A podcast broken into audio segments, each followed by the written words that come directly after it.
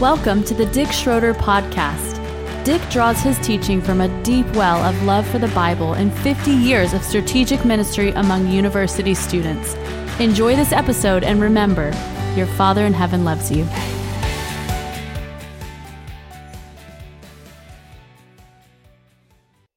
Lord, I want to thank you for each person that has come today.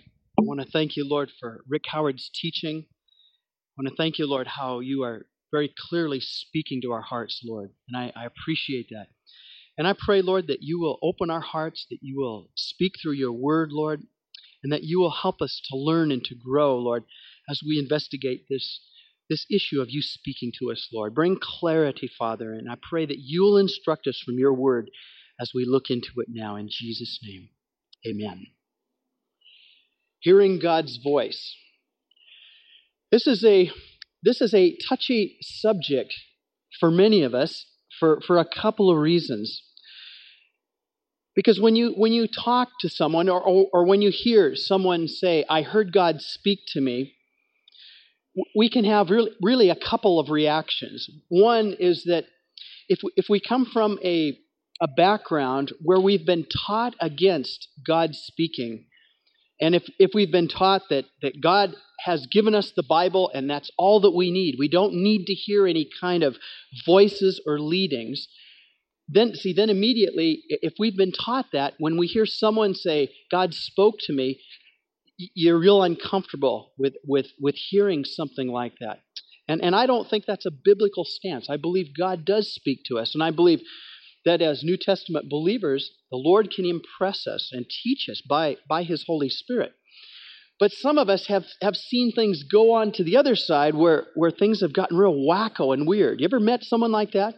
You know, God told me to do this, and, and you just get you get this feeling that man, this this is weirdness what this person is into. And I've seen people do all kinds of things under the guise of God told me. And so, what I'm trying to do through our time together is to try to bring us to a biblical balance in the center. Not out here where we're getting all weird and wacko. Uh, some of, you, I'm sure, have heard stories of this. One comes to mind of this couple who's um, they had a child who was sick and, and needed a blood transfusion. They, and they refused to take the child for medical help because they said God told us not to do it, and their child died. And of course, you know that there's something about that, that that that doesn't bring glory to God, and it tends to prejudice people, and it makes people think that we as Christians are weird. You know that we're into into this nonsensical weirdness. You know, and when when people see things like that, then it just they think, well, you know, that's what Christianity is. And um, unfortunately, the the the enemy, the powers of darkness, can, can also put suggestions and impressions into our minds. And we need to be careful and discerning so that we're able to kind of discern and boil down what God wants us to do. Some of the positive things that, that I, I'm sure we've seen is that as you've heard the testimony of a missionary, and as he testifies that God spoke to me to go to this country. And, and he shares stories of how God has used him. And it's obvious that God has spoken to this person. And, and, we hear those kinds of testimonies and we rejoice and saying, yeah, God, God, does, God does speak to us. See, all of us are on a spiritual journey. We're, we're all on a place where, where we're moving into God. We're all moving into a place of more maturity, as Rick Howard's been talking to us about the race. We're running a race, aren't we? And that race has conflict. That race many times has unexpected turns in our lives. But we're, we're all moving somewhere, and that, that's, that, and that, that, that journey that we're taking is to get to know God better. That's why God's left us on the earth during the years that we live, is that He wants us to get to know Him better. And He uses all of the evil and sin and things that happen in the world and to our lives in order to, He'll use that to reveal Himself to us in a greater way. And so on this, on this spiritual journey, part of what we learn, I believe, is the ability to discern God's will and, and to hear his voice and to be led by the Spirit in a more careful way. I'm going to try to share with you in, in the four sessions that we're together some of the things that I've, that I've learned in my own spiritual journey. I've been a Christian 16 years now. I became a Christian right at the time where most of you are. I met, met the Lord my senior year in college. And I didn't know much about the Bible. I was raised in a mainline church and, and just knew I knew some of the religious ritual our church went through, but I didn't really know anything about the Bible. I can I don't think I ever remember reading the Bible in my family, and I thought I thought church just meant going to church on Sunday and doing what you did for an hour there, and that was what Christianity was. And through a, a time of searching in college, when I went through a very deep philosophical church or, uh, search in the late '60s in the early 70s, really trying to answer the question of what is the ultimate meaning to life, and really desiring to live my life for something useful and something that would really count. That was a very important question to me. And the different avenues that I tried to find answers always ended up in dead ends. And, and I experimented with drugs. I got involved in, in the immorality and all of that kind of stuff. I imbibed of the the things that this age has to offer. And it always left me frustrated. And, and, but I knew deep inside that there had to be something ultimate to live for. And the, right at the end of my senior year, the, the Chi Alpha group in Bozeman brought Barry McGuire to campus. And I was there. I was I was there as um, a, I was hired to do the sound for this concert. And so I had I had known Barry McGuire when uh, he was a singer for the New Christy Minstrels in, in the '60s, and I thought, wow, this would be good to hear this guy. So I was there doing the sound, and, and Barry had become a Christian two years ago, and, and for an hour and a half, he sang about Jesus, and he, and he sang about what Jesus had done in his life. And I was so impacted by his testimony that, that I said, Boy, this, is, this must be what I was looking for, is Jesus. And, and Jesus made himself real to me that night. There was no altar call or anything, but I left that concert knowing that it's Jesus. That's who I have to seek after. And so I had a, a little Bible on my shelf that a Campus Crusade person had given me about a year before. It was called Good News for Modern Man.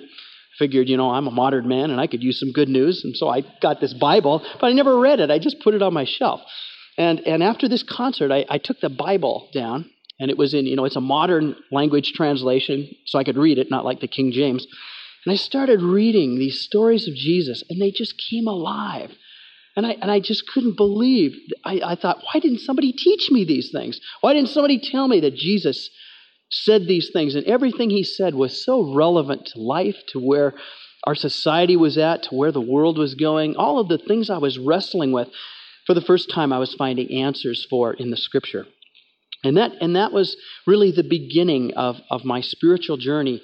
And, from, and that was 16 years ago. I've been at 14 salts had the privilege of being here for 14, this is my 14th time. And every time I come, I'm at a different place in my spiritual journey. I've, I've walked another year with the Lord. I've learned a few more things. Hopefully, I've matured and, and been a little wiser on, on how I can run the race. I've never run the race perfectly. I've stumbled just like all of us will stumble. And, it, and, and like Rick Howard has been telling us, that living the Christian life doesn't mean you bat 100% all the time. But what it means is that we stay on the track, and when we get off the track, we get back on with the Lord. If we disobey, we repent and we get back on, and we follow what the Lord is wanting us to do. And through these ensuing years, I've, I've, I've begun to learn to hear God's voice and to learn to recognize when His Spirit is prompting me in, in, in, to do certain things, to go in certain directions. And um, the next couple days, I want to share a lot of stories of, of how I've learned things and, and things I believe that um, hopefully will encourage you and, and strengthen you. I want to share today, though, I want to look at some biblical basis for us hearing the voice of God. There are three basic things that I, I believe we need to be aware of when we hear His voice. And, and first, uh, the first principle is to realize that God created us for intimate fellowship with Himself. See, God's whole purpose in creating the human race was so that He might have intimate fellowship with Him. So, and so we might know Him, that we might communicate with Him. Isn't it neat to know that God didn't create just a bunch of slaves and robots?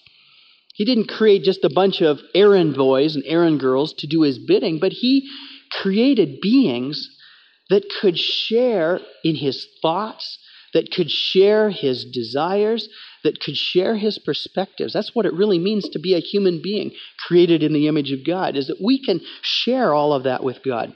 In Genesis chapter 3 and verse 8, we read this This is right after Satan's temptation. And it says, And when they, Adam and Eve, heard the sound of the Lord God walking in the garden in the cool of the day, and the man and his wife hid themselves from the presence of the Lord among the trees of the garden. The point that I want to make here is that apparently God would come to them at certain times of the day, and, and, and God and Adam and Eve would have these little chats. And, and um, since they were managing the garden, I suppose if they had questions about how to manage the garden, they could, they could directly ask God as He would manifest His presence in some kind of tangible way. And, and they would talk and they would, they would have this wonderful sense of fellowship. And I believe that this is what Jesus has brought us back to. And when we are saved, and when we're reconciled back to God, we are reconciled back to that kind of fellowship with the Father. We who before we knew God, we were aliens, we were alienated in our minds through sin and darkness, the book of Ephesians tells us. And when I'm reconciled to God, I'm reconciled not just to go to heaven, that, that comes with the package deal, but I'm reconciled into a relationship with Him. And if I'm going to have a relationship with God, then that means I need to have two way communication, doesn't it? I need to talk to Him. That's what prayer is. And then I need to listen to Him. See that? So that it's a two way communication between us and the Lord. Because there's really no fellowship without communication. And communication can't just be a one way thing, but it's a two way thing. And the Lord desires to communicate Himself to us. In Genesis chapter 4, verses 22 through 24, this real interesting man here named Enoch. And it says that uh, then Enoch walked with God 300 years after he became the father of Methuselah, and he had other sons and daughters. So all the days of Enoch were 365 years. And Enoch walked with God, and he was not, for God took him. And, and you get this picture of this man that when he was when he, when he, when he, when he reached a certain age, he, he learned to walk with God. And he walked with God, and, and finally one day the Lord just got so excited, he just snatched him right up into heaven. He just he didn't die. He just got translated right into heaven. And, and Enoch is a man that learned to walk with God. He learned to walk in the presence of God and learned to have that kind of fellowship with God. Doesn't that kind of make you hungry? That make you hungry to, that, that we can know God to that depth where we have that kind of fellowship and interaction with Him? So I believe that's a potential that we all can have as we walk in this, in this spiritual journey. In John 8 47, there's two scriptures in John talks about hearing the voice of God that are, that are very important. In John 8 47, Jesus is speaking to the Pharisees here, and he says this He who is of God hears the words of God. For this reason, you do not hear them because you are not of God. So, one of the conditions of hearing the voice of God is that our hearts need to be pointed towards the Lord. We need to be of God, and in that sense, we need to be submitted to the King, and we need to be willing to do His will. If we're not willing to do his will, see, then we're not of God, and we're, then we're not a Christian. And we're alienated from God, and in, in, essence, we're God's enemy. But when we are of God, we will hear his voice. That's what Jesus says, says to us. And so I can be assured that as, as I'm a Christian, and as I'm wanting to follow the Lord, then the Lord is going to teach me to hear his voice. And then John 18 37. John 18 37, Jesus is talking to Pilate and they're having this conversation.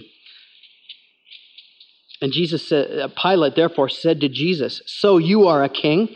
Jesus answered, You say correctly that I am a king, a king. For this reason I am born, and for this I have come into the world to bear witness to the truth. Everyone who is of the truth hears my voice. So, this is a second kind of condition to hearing the voice of God. One is that you have to be of God, and that has to do with us being submitted to doing the will of God. And the second is that as I'm submitted to the truth in my life, then I'm going to hear the voice of God. See, as I'm, as I'm committed to truth 100%, I'm going to hear the voice of God. So the Father, He created us for intimate fellowship. And, and one of the, I think one of the things that God the Father looks forward to is times when we can fellowship with Him. He longs for that. He desires to speak to us far more than we even would desire to hear Him. He desires to communicate with us because He's our Father.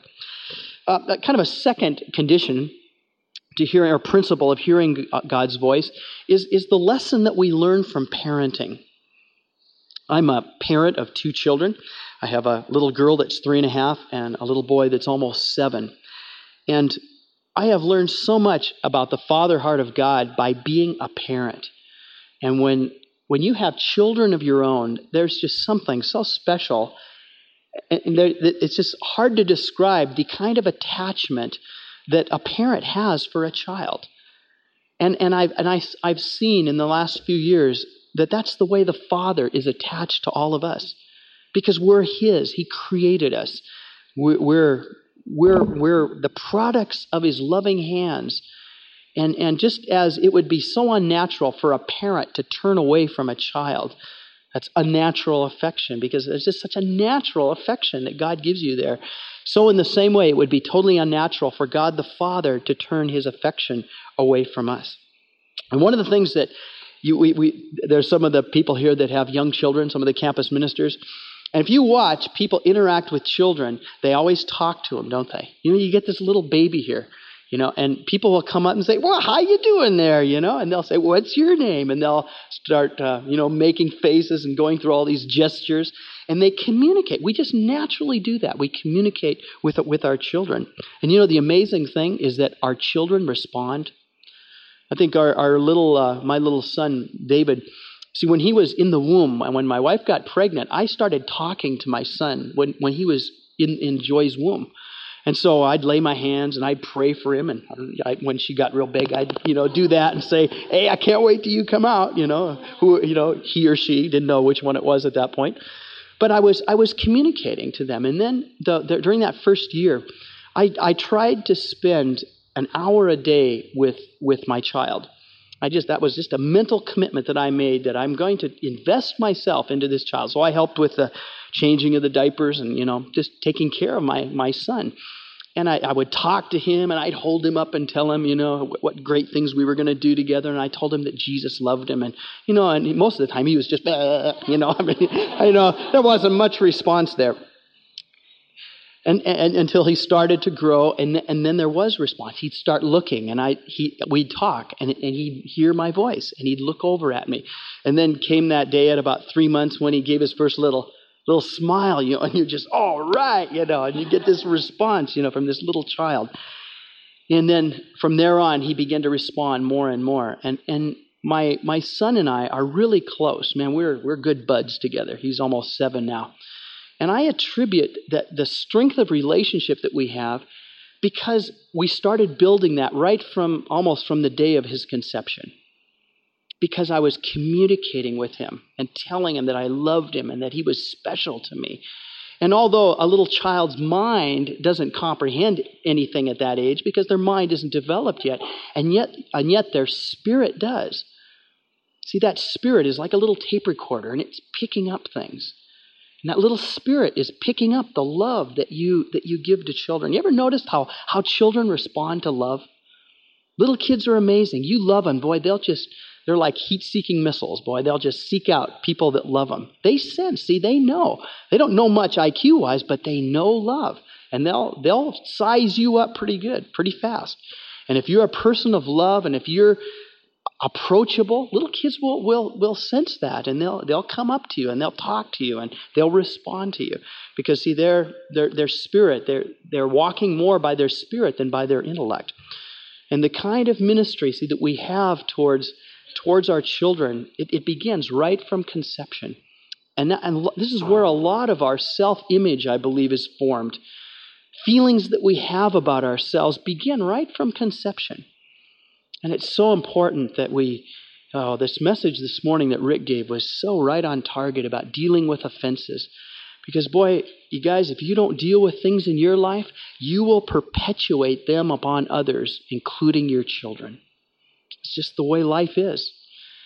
The laws of sowing and reaping and just the way God has made things, if we don't deal with things in our heart, they're gonna, they're gonna, there's going to be a payback someday. And tragically, it's many times going to be played out in the next generation through our children. And if you let the Lord deal with offenses and, and hurts and pains and stuff in your life now, you're going to have a good heart of love. You're going to be free from that offense so that you can minister positive things to your children. So, in the same way, see, God speaks to us. See, God has that same fatherly heart, and He wants to communicate. And I, I bet that, that God is just so pleased the first time we begin to recognize His voice. And remember, remember, remember Samuel when he was a little boy? Remember, he was. Uh, he was a gift from God. His mother was barren, and it was a real reproach in that culture to not have children. So Hannah was crying out to God, Oh God, give me a child. She said, If you give me a child, I'll dedicate him to you. And God answered her prayer, gave her a child. And when the child was old enough to, to be weaned, he lived with uh, he lived with Eli up in the temple and was raised by Eli. And remember, Samuel started coming to, to Eli and, and he said, Did you call me? And old Eli goes, No, I didn't call you. Go to bed, you know. So he goes back to bed. He comes back again. He said, You called me. And Eli goes, No, I didn't call you. Go back to bed. And finally, Eli gets it through his thick skull that God's talking to him. Because the Lord was saying, Samuel, Samuel. And Samuel would say, Here I, here I am, Lord. But, but he didn't understand. It was God speaking to him. Then finally, Eli realized that it was God speaking to him. So he said, Samuel, now when Sam when God speaks to you, say, Here am I, listen, and I'm willing to listen. And so Samuel begins, and he has a, a powerful ministry in the Old Testament. And he started hearing the voice of God at a very young age. And so these, see this model of parenting is, is I think is a real similar way that we come into hearing the, the, the, the, the voice of God, and as God wants to speak to us and, and direct our lives. In Matthew chapter 13, Jesus is speaking to his disciples in a parable, and he's giving them the parable of the seeds and the sower. And after he had spoken the parable, the disciples took Jesus aside and they said, uh, Lord, we don't understand this parable. What, what do all these things mean? And then Jesus explained the parable to them. See, and he kind of unraveled the mystery of what he was saying. And you know that as we develop communion with God, as we develop our relationship with God, the Lord will explain things to us that we don't understand. There's a lot of things about God that are a mystery, aren't they? You, you know that? And the older you get, it seems like the in, in one sense, the more mysterious God gets because he's just so big and awesome. And the, the, Bible says that my ways are not your ways. Just as the heavens are higher than the earth, so are my ways above your ways. And, and God is, he's just so big and smart and, and different than I am. I just can't begin to understand his ways. Now, I can know him and know his character, but he's just full of surprises. He's just an awesome God. But as I will get close to him and as I will approach him with the right attitude of heart, he will begin to reveal his secrets to me. He'll begin to reveal the things that, that I desire to know, things that I don't understand. The normal Christian life is, is then to hear God's voice. To not hear God's voice is, a, is, a, is abnormal. Just it would be totally abnormal for us not to hear our parents speaking to us. So, in the same way, the normal Christian life is to learn to hear the voice of God. The third principle I want to give you here is that we desperately need to hear God's voice in order to hear his plan and will for our lives step by step. See, we desperately need to hear God's voice in order to hear his plan and will for our lives step by step. Do you believe that? I believe that. I believe I need to hear from God. I, I need to walk according to where he wants me to go. I need to I need to do the things that he wants me to do. I desperately need that. Let's look at a couple of scriptures that confirm this. Jeremiah 10:23. Jeremiah 10:23. These are beautiful little nuggets that I've found in the scripture as, as I've mined the scripture and read the Bible year after year. These are little nuggets that as you're reading and meditating, the, you know, the Lord just quickens by the Holy Spirit, and they're wonderful truths. Jeremiah 10:23. I know, O Lord, that a man's way is not in himself, nor is it in a man who walks to direct his steps. See, Jeremiah realizes that the, the, the, the wherewithal to walk through life as a successful Christian, it's not within me. I need God to guide and direct me. There's a scary proverb, and it's I, I don't I did, couldn't find the address of what, where this was, but it's in the book of Proverbs a couple of times. It says, "All the ways of a man are right in his own eyes." Have you read that one? See, all the ways of a man are right in his own eyes. And that means that every person rationalizes his way to make to, so that he's comfortable with himself. And he does that by compromising truth. And that's what it means to walk in darkness. And every human being does this. They compromise truth and they create a world where they can be sinful and, and, and get away with it. See, that's walking in darkness and, and walking in an illusion. And that's why I need the Word of God continually coming into my life because the Word of God comes like a plumb line. And the Word of God exposes my rationalizations. It exposes where I am twisting truth and being deceitful. And Jeremiah tells us in chapter 9 that the human heart is deceitful, it's wicked, and who can understand it? And that's the way we all are on a heart level. We rationalize things and we blame other people. We're, we're just filled with that kind of stuff. And see, Jesus has to come in and remodel all of that. He wants to take us out of the darkness and teach us to walk into the light. And so, see, I need to hear from God so that I'm not just living life the way I think life should be lived, but I need to be saying, Lord, guide me and direct me and show me what your plan is. Proverbs 20 and verse 24.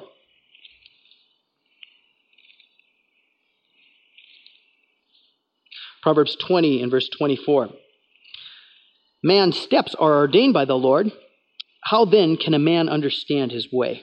This verse really signifies the sovereignty of God, that God is sovereignly moving in our lives. God is able to get us to where we need to be. And, and, and see, and as, as I become more acquainted with the ways of God and how He wants me to move, then I will be more effective in my ministry for Him all of you have seen, uh, you know, in cartoons and stuff, a thing called a maze, you know, and, and, usually you see the top view of the maze, and, you know, the, the person is on one side and he needs to get to the goal on the other side, and there's all these kinds of fences, and there's only one path through this, this maze of channels and, and blocks and things. There's only one way to get through. And when you look down from the top, it's fairly easy to see the path, isn't it? Well, yeah, you just go this way, this way, and then you'll get there. But if you're in the maze, you don't know what to do, do you? And see, God, He sees, His perspective is an eternal perspective, and He sees from above. He knows the whole maze. And here I am faced with decision. Do I go to the left? Do I go to the right? What do I do, Lord? The Lord says, Go to the left. So you go to the left. Then He says, Go to the right, go to the right. And at the end of your life, if you will obey the Word of God and the, the impressions of the Holy Spirit, you'll get through the maze in a way that'll glorify Jesus. And you'll, you'll have a successful ministry. I'm afraid that a lot of many Christians just live their life and do their own thing. They just they just go through life living the way they're going to live, and and and you know they may go to church or prayer meetings and and whatnot, but they just kind of live life the way they're supposed to live. And I think we miss the maximum from God. And I think the Lord wants us to wait upon Him, to be quiet before Him, and just to be asking, you know, Lord, what, what do you want me to do in this situation? Because God will take the responsibility to guide us if, if we are open, if, you know, if we're open to hearing and obeying what He would tell us to do. The scripture is full of examples where the Bible says, and God said, and God spoke to Moses, and God spoke to David. And God spoke to the apostles in the book of Acts. I mean, it's, it, you read the Bible and you realize that the living God is a God who communicates. And that isn't, and see, we, we, we tend to think sometimes in, in, our, in, our, in our theology that yes, God spoke to Moses, and yes, in heaven, God will speak to everybody, but what about right now? And, and that's, that's where sometimes we get the, this tension comes in like, oh no, do I got to hear God's voice now? Yeah, and it's a learning process. It's something we learn to walk into. I want to stress that. It's a journey that we're on, that we, we learn to hear and discern the voice of God. Now, I want to give you three conditions that we need to fulfill in order to hear the voice of God properly. These are three bottom line foundations that need to be in our lives. Three conditions for us to fulfill in hearing the voice of God. The first one is faith. The first thing that we need to have in our hearts is faith. We, can ha- we, we have faith in two things, really. One, we have faith in the promises of God. And secondly, and probably more important, we have faith in the character of God. So we have faith in who God is. And because we know who He is, then we can trust what He says to us. And I can trust His promises. Think of this. Let's, let's, let's pause for a moment to think of who we're dealing with. We're dealing with the living God. He's the God of all knowledge. Does God have the answer for any problem? Yes, because He has all knowledge. What's God's IQ? Infinity, right? That means He knows everything that can be known. So His IQ is way up there in, in infinity, at infinity. So He can tell us what to do, can't He? So we're going to the right source when we talk to Him. Think of this God communicates with every person on the face of the earth, and He communicates with them in their own language. And He does that simultaneously. See, because the Holy Spirit is working on every human being on the planet, isn't He? The Holy Spirit is working, convicting, trying to tug, to draw people to Jesus and try to draw them to truth, to convict them of sin. That's the ministry of the Holy Spirit. And what an awesome thought to contemplate that God does that for every human being at the same time. You know, that's, that's over 5 billion of us now living on the planet. And everybody is hearing from God. And God is in intimate communication. Now, they're not all Christians, but He loves them and He is doing everything that He can to reach out to them. Uh, that should our response to that is that faith should rise in our hearts and say, "Oh man, God, if you can if you can handle all that, certainly you can guide and direct my little life." And God is a God of wisdom. The Bible says God is all wisdom. So he can tell us the when and the how. He can answer those kinds of questions. In Psalms 127 and verse 1, the scripture says that unless the Lord builds the house, the laborers work in vain. And say, God has the wisdom to build a house that will endure to eternity. See, the scripture gives us, gives us the wisdom of God. And if we will follow the wisdom that God has given us in the Bible, we will reach eternity and not be ashamed. We will have successfully negotiated through life. See, we'll have made the, we, we will have had the, the, the roadmap by which we can make right decisions in this life. And that's why God's given us the Bible in order to do that. And God, because He's holy, He's not going to give you an instruction that is going to violate His law. He's all of, all of what, he, what God speaks, He comes out of His holiness. And therefore, God's not going to give you an instruction that is going to violate His law. So God is not going to tell you it's okay to steal. God is not going to give you special permission that it's okay for you and you to have premarital sex. I mean, right immediately you know those are not from God because God doesn't violate his law. So we, there's a lot of this stuff we can just immediately discern what's from God and what's not from God because he never violates his moral law. And because God is all loving, the, the, the Bible says God is rich in loving kindness. Not only does he have all knowledge and all wisdom and he's holy, but he, out of his fatherly heart, desires to communicate with us. He wants to talk with us. He wants to have that kind of intimacy. In Hebrews 11:6, this is another passage that's really familiar to us. Hebrews 11:6 says, "And without faith it is impossible to please him, for he who comes to God must believe that he is, and that he is a rewarder of those who seek him." Without faith, it's impossible to please, believe, to please God. We've got to believe that He's there. We've got to believe that He is the God of the Bible. And uh, as Francis Schaeffer wrote a book to this effect, the God who is there, He is there and He is not silent. And we've got to believe that the God of the Bible is really out there. And when I pray, He's going to hear my prayer. That's what becoming a Christian really is all about. So we start reacting and living with the God who's really out there. He's not just a myth. This is not just a, a, a, a, book of nice advice, but we are dealing with the God that, that wrote this and gave this revelation to mankind. We could look at many, many scriptures in the Old Testament where, where, where over and over the, the, the Lord speaks to us about hearing his voice. And, and, and it's interesting, you never read in the Bible where God says, listen, listen to my rule book or read my rules, but it's always listen to my voice because it's a person who's speaking to us. It's not just a rule book, but it's a person that is speaking to us. Exodus 15 13 is, is one such example out of many. Probably the best New Testament example is in John chapter 10. I'd like you to turn there with me, and we're going to look at a couple of verses there. John chapter 10, verses 3 and 4. John chapter 10, verses 3 and 4. When he puts forth all his own, he goes before them, and the sheep follow him because they know his voice. And a stranger they simply will not follow, but flee from him because they do not know the voice of strangers. Isn't that a, isn't that a precious word picture that the scripture gives us? That if we know Jesus and if we have made him our shepherd, then we're going to know the voice of the shepherd, and we're also going to be able to learn the voice of the stranger. And it says that the, the sheep will not follow a stranger because they know the shepherd's voice. See, this is this process of learning what, is, what impressions are from God and what, are, what impressions are from the enemy.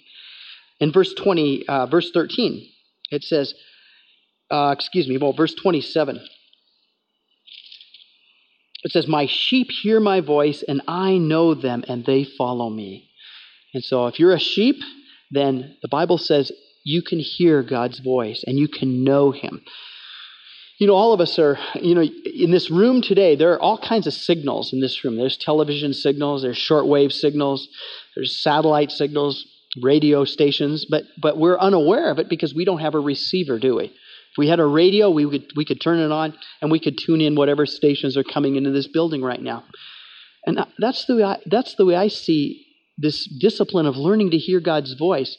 It's not that God is not speaking as much as I need to learn to tune my radio into what God is saying to me. See, I need to learn to hear and listen to what God is saying to me. And, and, and so I don't think we have to twist God's arm and say, okay, God, talk to me, you know, and try to make him say something. No, I think the Lord is communicating with us far more than any of us realize. And if we just can learn to discipline our minds and our spirits to be more quiet, and if we take time to be quiet, that's such an essential. We'll, I'll talk about that in, in a couple of days. The discipline of being quiet. Because we have to have that inward tranquility that place where we can hear from God. And if we're if our thoughts are always, you know, consumed by music and television and other things, it's it's like the, the roar is so loud we, we won't hear God. So we have to learn to kind of turn the roar down and, and get to a place where we're more quiet and more tranquil within our own hearts and, and, and, and, allowing the peace of God to, to rule more fully in our lives. And then we're at a place where we're going to hear more and more what God is saying to us. Psalms 23, beautiful psalm of God's guidance. The Lord is my shepherd. I shall not want, or I won't lack for anything. He makes me lie down by green pastures. He leads me beside the still waters. He restores my soul. And even though I walk through the valley of the shadow of death, I'll fear no evil, for God is with me. His rod and his staff, they comfort me. it says, God prepares a table before, the, before our enemies. It's like our enemies are out there ready to get us, and God says, Sit down, have a feast. You see, that's God's approval that's, that's God's blessing on your life in, in, in the face of, of an intimidating and hostile world, a world that's hostile to the truth and hostile to Christianity. God says, I'm going to make you a little banquet right here, and you sit down and enjoy it. He says, Surely goodness and mercy shall be with me all the days, shall follow me all the days of my life, and I shall dwell in the house of the Lord forever. See, that's a, that's a promise of guidance for us. Do you see Jesus as your shepherd? Do you see the Lord as being the shepherd? That you don't have to be the, the uh, master of your own destiny anymore. That responsibility does not have to lie on your shoulders. But you can give that to Jesus. And Jesus is the good shepherd. And say, He will teach me. He will help me with all the major decisions in my life. He's going to help me with the issue of marriage.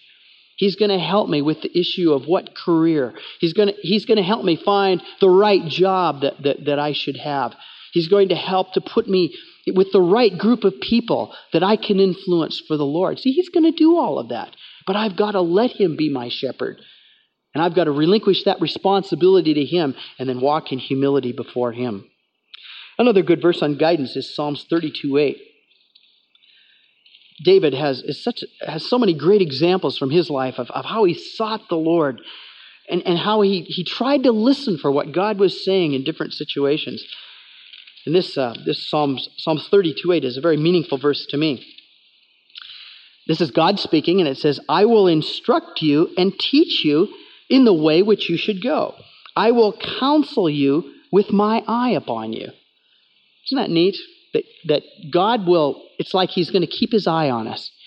And uh, I, I know that when um, I'm working with my children, I can give them a certain look, and, and my boy will know that he better stop doing what he's doing. I mean, I can just look at him and he, he goes, okay. I mean, he, he just comes right into line because I can guide him with my eyes. I can communicate to him, and no one else in the room, unless maybe they're really watching closely, they may not even be aware of it. And I can look at him in a certain way and, and he'll respond in obedience. Or I can look at him in another way and he knows that I'm going to try to get him or something and we're going to go play a game. I mean, I can communicate all kinds of different things by just by watching his eye. And this is how close that we can be with the Lord. That as we're fixing our eyes on Jesus, the author and the perfecter of our faith, I can watch him and he can guide me just with the nod of his head or a certain look that he would give me, that I would be that sensitive to him and, and that obedient to him. That's what we can shoot for. The next verse says, Do not be as the horse or the mule, which have no understanding, whose trappings include a bit and a bridle to hold them in check, otherwise they will not come near to you. See, that, David uses the example here of a, of a, a wild mule that you have to put a, a bit and a bridle on. You've got to lead them. And, and sometimes, even then, they don't want to do what you've told them to do. And, and, and, and, and David says, don't be like that. Don't, don't be out there kicking around and doing your own thing. Do, live in life by your agenda. But says, submit to the Lord's agenda. Because if you have understanding, you'll do that. And then the Lord doesn't have to put a bit and a bridle in your mouth to make you obey, but you'll, you obey because you know Him and you watch Him and you love Him. That's what the Lord wants. He wants us just to be able to behold Him and take our instructions from Him. This verse was, was uh, made real to me in a very interesting way. After, shortly after I became a Christian back in 1973, I heard about a group called Youth with a Mission. And about six months after I became a Christian, I went to one of their schools, a discipleship training school. Going to a YWAM DTS is like going to spiritual boot camp. It's, like going to Marine camp because it was uh, it was a time when God began to strip everything out of my life, and just it was a it was three months of intense dealings by the Holy Spirit, and and it was a painful time.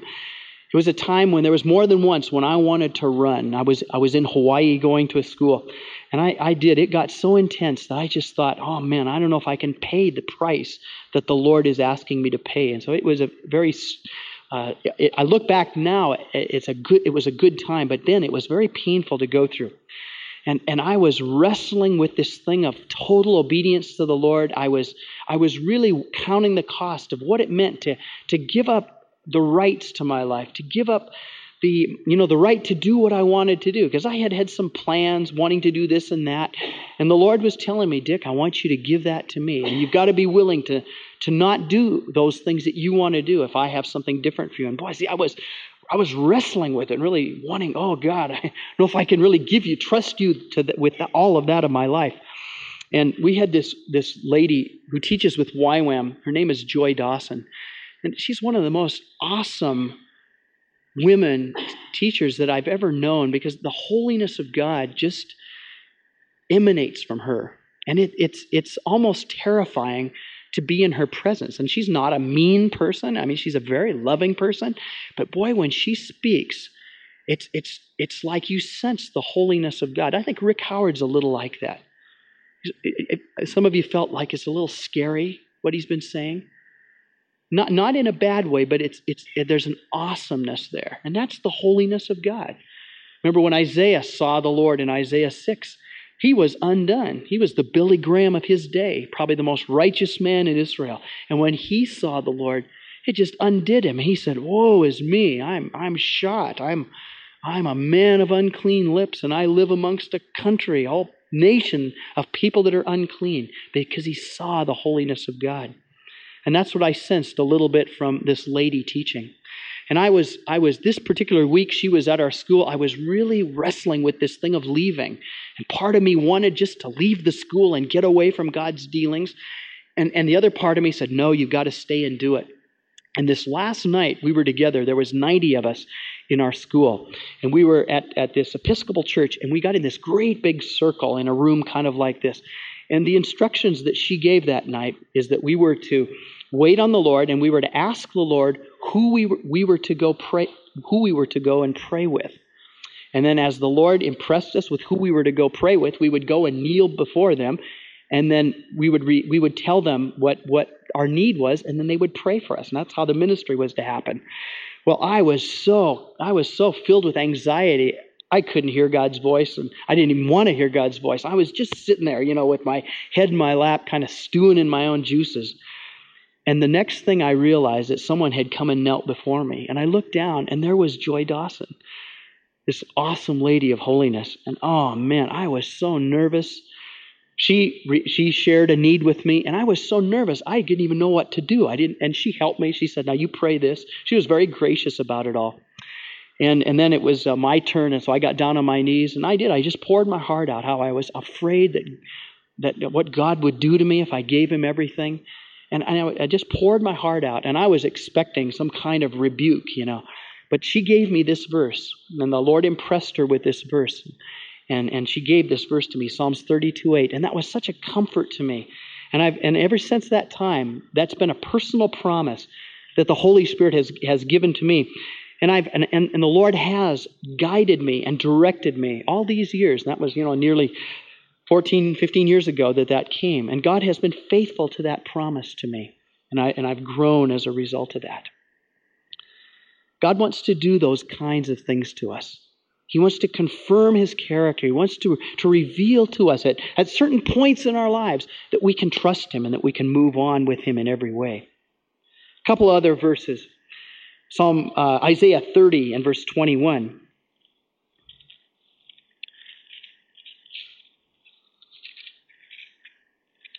Isaiah 30 and verse 21.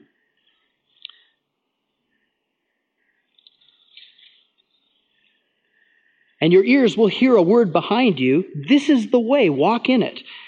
And whenever you turn to the right or to the left. What a tremendous promise for guidance. See, as we're walking along, the Lord will speak to us. Don't go that way, go this way. And same in Isaiah 48, verses 17 and 18. Isaiah 48, verses 17 and 18. Thus says says the Lord, your Redeemer, the Holy One of Israel I am the Lord your God who teaches you to profit, who leads you in the way you should go. If only you had paid attention to my commandments, then your well being would have been like a river, and your righteousness like the waves of the sea. As we listen to these scriptures, we, we need to, there ought to be faith rising in our hearts. And we ought, as, as, as we look at these many, many promises that God has given us, our, our, our hearts ought to rise in faith and say, Oh Lord, thank you that I know that you're going to speak to me. I know that you're going to reveal the way that I am to walk in. So I need to have faith. I need to have confidence, and I need to know that God speaks and he wants to speak to me. Second condition is humility. The second condition we need to have is humility. Psalms 25 and verse 9. Psalm 20, Psalms 25 and verse 9, it says, He leads the humble in justice, and He teaches the humble His way. So the second condition is humility. Pride says, I don't need God. I know how to do things myself.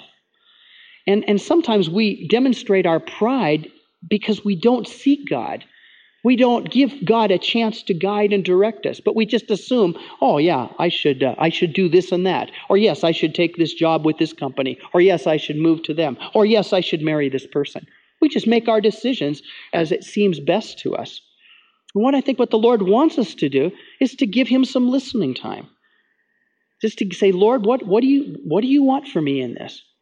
That doesn't mean that everything you do, you have to hear a voice to move on, because that's not, that's not real life. But we, at least we give God the ability to speak to us, and we submit things to Him in prayer. And that's what, what it, when the Bible, over and over in the Old Testament, talks to us about seeking God. That means we just get away and talk to God about our lives and say, Now, Lord, are there any instructions that you have for me? I want to do your will. I want to be where you want me to be. And so I'm just, just here, just when, waiting to receive any instruction that you would have for me. In Luke 153, in, uh, as Mary is, is, is, is declaring the greatness of God because she's the mother of the Savior, she makes this statement in Luke 153. She says, You have filled the humble with good things, but the rich you have sent away empty handed. And see, if we're proud, we're going to get sent away empty handed. It's the humble that God reveals his secrets to. We'll, look at this tomorrow, but you know, Jesus, when he was here, he only did the things that the Father told him to do. Jesus didn't just run around doing his own thing. Well, this guy looks like he needs to be healed, so let's heal him, or, you know, let's preach to the multitudes today. You know, everything Jesus did, he did because the Father told him to do it. Or, or somehow the Father anointed him and said, Son, this is what I want you to do. If the Holy Spirit said, Son, it's time to withdraw and pray, what did Jesus do? He withdrew and prayed. If the Father said, Heal everyone that comes, that's what Jesus did. One day he walks in at the pool of Bethesda and heals one man. There was a bunch of paralyzed people there, and one man got healed that day. Why? Because that's what the Father was doing. And see, if we're going to walk in the same way that Jesus walked, and in John, Jesus says, As the Father sent me, so I am sending you. We walk in the same way. See, I need to hear what the Father wants me to do. And, I, and I, that's a growing awareness that I'm to that I'll grow in over the years that I walk with the Lord. But I need to be doing what the Father wants me to do, and the Father will indeed show us that. But see, if I'm proud, then I'll just go around doing my own thing. And how many of you know you can do God's work your own way? See, we can, we can do the will of God in pride, just doing it out of our, our own ideas and our own strength. Pride is the basis of all prayerlessness. See, when we don't pray, we just assume that, hey, I've got the goods. You know, I don't need God. I, I can go and witness. I don't need to pray. I don't. And that's a manifestation of pride, you know. Jesus said that apart from me, you can do nothing. And the more we understand that, the more we will be drawn to prayer, not under this legalistic bondage, but I'll just realize, oh Lord, unless unless you do something here, this is just all vanity. And if we pray, I believe prayer makes a natural encounter a supernatural one. See, when we're praying and we're asking God to use our lives and, and let us be a vessel of His glory, it, He takes the natural events of life and in that natural, he does supernatural things. And people are impacted with the gospel. Humility. God wants us to walk in humility. David is an interesting person to study in the Old Testament because he's a man that sought God, and especially in his early days. You read in the book of Samuel, First Samuel, you read where you know David was was out on, in battle and he sought the Lord and he said, "Lord, should we go up against the Philistines?" And the Lord says, Go get him. And they went and got him, and they'd be a tremendous victory. And other times he'd say, Lord, should we go and do this? And the Lord say, No, but circle around back and use another strategy. And man, this David was a mighty warrior, but it's because he relied on the strategy of God. And do you, do you believe that God has strategies for reaching people? God has strategies for our campus. God has strategies to reach international students. God has strategies to reach unreached nations in the earth today. And see, that doesn't mean we shouldn't learn and, and read and study and use our minds. We should do that. But we do it with an attitude of, now, Lord, I've learned all this stuff. What do you say about it? And I'm just saying, I'm just in that attitude of openness and humility, saying, Lord, this is your ball game. This is not my ministry, it's your ministry. How many of you know the Great Commission is Christ's Great Commission, not ours?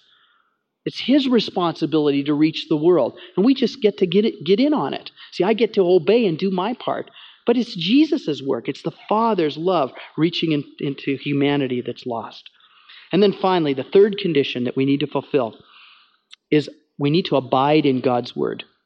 oh, I cannot stress this enough, is that I need to be in a place where I am daily allowing the Word of God to impact my life. And what I'm talking about is daily devotions, not out of some legalistic kind of response to God, but a love response to God. I need to have the Word of God impacting my life daily so that I can begin to know His thoughts and to know what His priorities are. And because this thing of knowing God, because it's a mystery, isn't it? We, we, we, we, we, learn, we learn God in degrees, don't we? It's like I know God so much better than I did 16 years ago, but I still remember that night when I met Jesus. I, I'll be eternally thankful that I met Jesus that night. But I know him better today. And next year when I come back to Salt, I'll know him a little more because I want to press on to, to, to stay in the race and I want to make I want my life to be useful to him. I don't want to be like the mule or you know that's got to be reined in to make him do anything. But I want to be an obedient servant where the Lord can just say, Dick, go do this. And I'll I'll have the faith and the courage to step out and do that. Abiding in God's word. I need the impact of the word of God daily in my life. John 8, verses 30 through 32. Jesus makes this statement. He says, And he spoke these things. As he spoke these things, many came to believe in him. Jesus, therefore, was saying to those Jews who had believed him, If you abide in my word, then you are truly disciples of mine, and you shall know the truth, and the truth shall make you free. So we need to abide in the Word of God. See, if I stay in the Word of God, and, and we'll talk more about this tomorrow with an attitude of obedience. That's kind of the other side of the coin. I need to be doing more than just reading the Bible, but I need to be obeying when, when, when the Lord is directing me in an area. And as I do that, see, that I'm going to be in a place where I can, I can discern off the wall kinds of things, things that aren't in line with God's will. Now, let me say a word here. There's a difference between divine guidance and common sense. Okay? And this is where this is where people start getting off in weirdness. You know, I don't have to pray about whether I should brush my teeth today, you know? That's a common sense decision. If I don't brush my teeth, I'm going to lose my teeth when I'm 60 and not have any to, to chew my meat with. I don't need to ask God whether I can steal or not. I mean, it's obviously, the Bible says don't steal. I don't have to ask the Lord, should I forgive this person, do I? No, because the Bible already clearly says that we're to forgive just as Jesus forgave us. I don't pray about if I'm married, Lord, uh, are you leading me to another mate? And you guys, I, I, could tell you horror stories of people that have prayed that stuff, that kind of stuff, and that have gotten their lives into shipwreck because they have they've followed their own impulses, thinking it was God, and it wasn't God at all. It was their own selfish desires. And that's why, see, I need the Word of God, our guide, our guardrails for me. And it'll keep me away from this weird stuff that just leads you into problems. I believe that 80% of the will of God is already written in the Scripture. I believe 80% of everything you need is, is already in this book. And then the other 20% more has to do with, with, with doing the ministry, with being in the right place at the right time, having the right words to say to someone, having the right prayers to pray in, in a situation. And I believe that but that part comes from the Holy Spirit. But see, 80% is already here in the Word of God. And if I'm immersing myself in the Word of God, I'm, I'm well on the road to being guided effectively by the Lord. Some people ask me the question Do I need to hear a voice to make a decision? And I tell them no. Because the, the, the policy that I have followed in my life is that I seek the Lord and I pray about a decision that I'm to make. Um, I, am, I am contemplating making a trip next March to Yugoslavia. We have a couple from our fellowship that have been there for two, two and a half years working with Albanian people, and they're, they're, they're seeking to build a church there. And they have invited me to come and to spend a couple of weeks with them. And I'm, I'm seeking the Lord about that. I'm praying about it. I'm, I'm, at this point, I'm leaning towards going, but, I, but it, that, that hasn't been confirmed in my heart yet, hasn't been confirmed to my wife and, and stuff. So I'm just seeking the Lord about it. Maybe I'll go, maybe I won't go. But see, I'm leaving it and wanting to do God's will. And many times when I make decisions, I don't hear any voice. I'll just make the best decision that I know to make, but I've done it after waiting in the presence of God and being open to his alternatives. And and then pro- this is probably probably the exception. Once in a while, very clear guidance will come, and the Lord will say, "Do this," and I'll know this is what I am to do. And in the next couple of days, I want to share a bunch of examples. We don't have time to get into them today, but I want to share clear examples where that has happened. But to be this thing of hearing God's voice, it's not the kind of thing that every day you're going to hear voices do this, go there, stop, go. You're not going to hear that. But at critical times, when the need is there, that's when the guidance comes. And it happens, it happens often, but not on a daily basis. But when it does happen, powerful things happen because the word of the Lord comes into people's lives and the gospel impacts them in, in, a, in a great way. It's neat. Things happen. I mentioned to you I have a son, and Trying to disciple him, seeking to disciple him. He's my, my number one discipleship project now. Figured uh, I've discipled a, a, number of other college men over the years, so now I can try it on my own son. And it's and it's working so far. We were uh, just about a year ago. We were getting ready to go somewhere, and David, my son, had misplaced his shoes. And um, we were in a hurry to go, and uh, he says, "Oh, I don't know where my shoes are," you know. And he was whining and stuff. And so my wife just said, "Okay, David, let's let's stop, and let's just ask the Lord where your shoes are." So they did. They uh, they stopped and prayed a brief prayer, and said Amen. And immediately my son just bolted for the closet and said, "Here they are." And so uh, my wife says, "Well, what happened, David?" And and just in a simple, childlike way, he David just said well, you know, we prayed, and, and the Lord just put in my mind that they were in the closet. And there he went, and, and there they were. Hearing God's voice, I believe, is that easy. Sometimes we make it to be such a big deal, and it isn't at all. And it's, it's amazing to watch my son hear from God because he doesn't, he doesn't know enough that you can't do that. He's childlike enough where he just asks the Lord, and if the Lord says something to him, he, he says it. We were putting up posters last fall, just before school year started, after we came back from Salt last year. And Todd, uh, the guy who led worship this morning, he's my works with me on campus. Him and David were up putting posters, and most of the buildings were locked because it was on a Saturday. And so they were going around this one hall, and uh, Todd made the comment, "Oh, I, I think these doors are locked because they're all locked today." And David said, "No, it's open." And Todd looks down and goes, "What?" And David said, Well, I asked the Lord, and the Lord says it's open. Well, Todd was wise enough to, to, to, not belittle him and make fun of him, but he said, Okay, well, let's go check. So they went and checked, and it was the only building that day that was open. It was amazing. Hearing God's voice is not that difficult of a thing. God wants, He, he wants to hear that. He, he wants to teach us, He wants to lead us. Let me look at one other scripture, then we'll close. There's a man in Luke chapter 1, a man named Simeon, and this has always challenged me the, the, the testimony of this man. This is all that's written about him. He's, you almost could miss him in the scripture if you weren't looking closely. Luke 1, verses 25 through 33.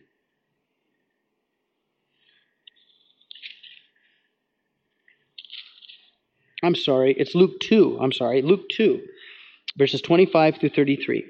And behold, there was a man in Jerusalem whose name was Simeon, and this man was a righteous and was righteous and devout, looking for the consolation of Israel. So he was a man that sought God. He was a man that apparently spent a lot of time in the temple praying. And what does the Lord tell him? It says, The Holy Spirit was upon him, and it had been revealed to him by the Holy Spirit that he would not see death before he had seen the Lord's Christ. Now, here's this old guy faithfully serving God. He's just a nobody. Probably not many people even knew him because he was just a nobody, but he was faithful in serving the Lord. And because he was a man that listened to God, God gave him this little tidbit. And he spoke to this old guy and said, You're not going to die until you see the Messiah. And he waited day after day, knowing that one day he would see the Messiah. And what happens? He comes in the Spirit. I like that. He came in the Spirit. See, he was in touch with God. He came into the temple, and when the parents brought the child Jesus to carry, to carry out for him the custom of the law, Then he took him into his arms and blessed God and said, Now, Lord, let your bondservant depart in peace, according to your word. For mine eyes have seen your salvation, which you have prepared in the presence of all the peoples, a light of revelation to the Gentiles and the glory of your people Israel. And his father and mother were amazed at the things which were being said about him. Now, this, this, this, is this awesome to you? The Pharisees, the most religious people of the day, they crucified Jesus. And here's this little no name individual, and God tells him that you're going to get to see the Messiah before you die. Doesn't that just astound you that in, in the midst of all the religiosity, they didn't know the Messiah was coming. In fact, they missed him and became his antagonist and his enemy. And here, this faithful man this man humble before God. And as God said, I'm going to bless you, my son, and he gave him that unspeakable privilege of holding baby Jesus before he died. And you guys, that's what God will do to those who are faithful in seeking him. God will reward the humble, but he's opposed to the proud. And if you want the privilege of being used of God in unique ways, Learn to hear his voice, learn to walk in obedience, and learn to know him. Because can, can you imagine that God has some privileges out ahead? I, oh, you know, the Bible says, Eye hath not seen, ear hath not heard, nor has entered into the, our wildest imaginations all that God has prepared for those that love him. And we don't have to wait to heaven to get all that. These last 16 years have been the most exciting years uh, that I've ever lived. They always haven't been easy. We've been through a lot of deep waters, but God has been there. And I live an exciting life because I never know what Jesus is going to do next. Man, it's it, you just never know what the Lord is going to do. If we if if you are living a boring Christian life, then I would dare say that you're not hearing and obeying what the Lord would want you to do. And see what just just what, what Rick Howard was saying about this thing of tradition. That's what Hebrews is addressing. And what happens is that tradition takes the place of relationship. And we let our church traditions take the place of walking with Jesus.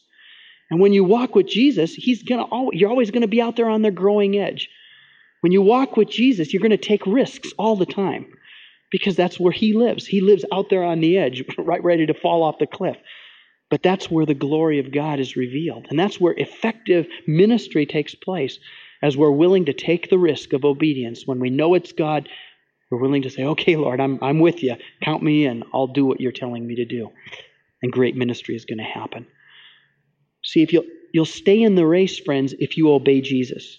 You'll stay on that appointed race that the Lord has for you if you obey the Holy Spirit.